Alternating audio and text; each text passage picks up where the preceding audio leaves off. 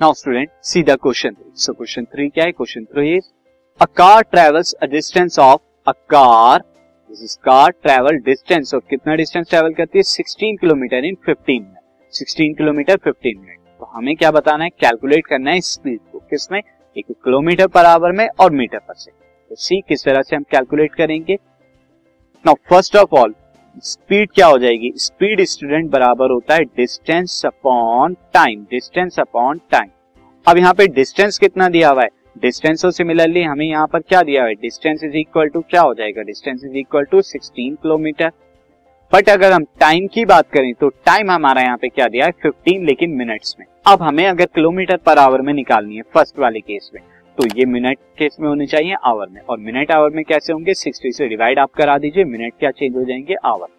तो अब मैं यहाँ पे पुट कर देता हूँ। डिस्टेंस कितना हो जाएगा? 16 एंड टाइम कितना हो जाएगा? 15 बाई सिक्सटी चूँकि फर्दर हमारा 16 इंटू सिक्सटी अपॉन फिफ्टीन अब 15 से 60 को हम डिवाइड करेंगे तो 4 आएगा। 4 की 16 में करेंगे तो 64 किलोमीटर पर आवर ये आ जाएगा।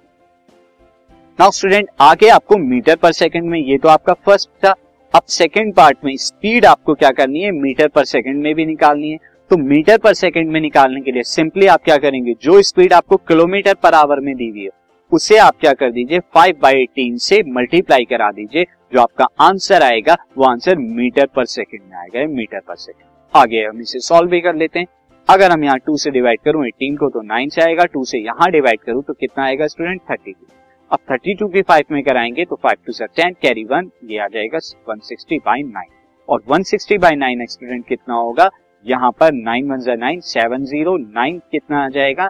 नाइन सेवन जा सिक्सटी थ्री देन पॉइंट आ जाएगा फिर से सेवन नाइन से इलेवन जा सिक्सटी थ्री तो one point seven seven metre पर सेकेंड तो किलोमीटर पर आवर में अगर आपको स्पीड दी हुई है, मैं आपको बता देता हूँ, अगर आपको किलोमीटर पर आवर में स्पीड दी हुई है और आपको चेंज करना है मीटर पर सेकेंड में तो आपको क्या कराना होगा?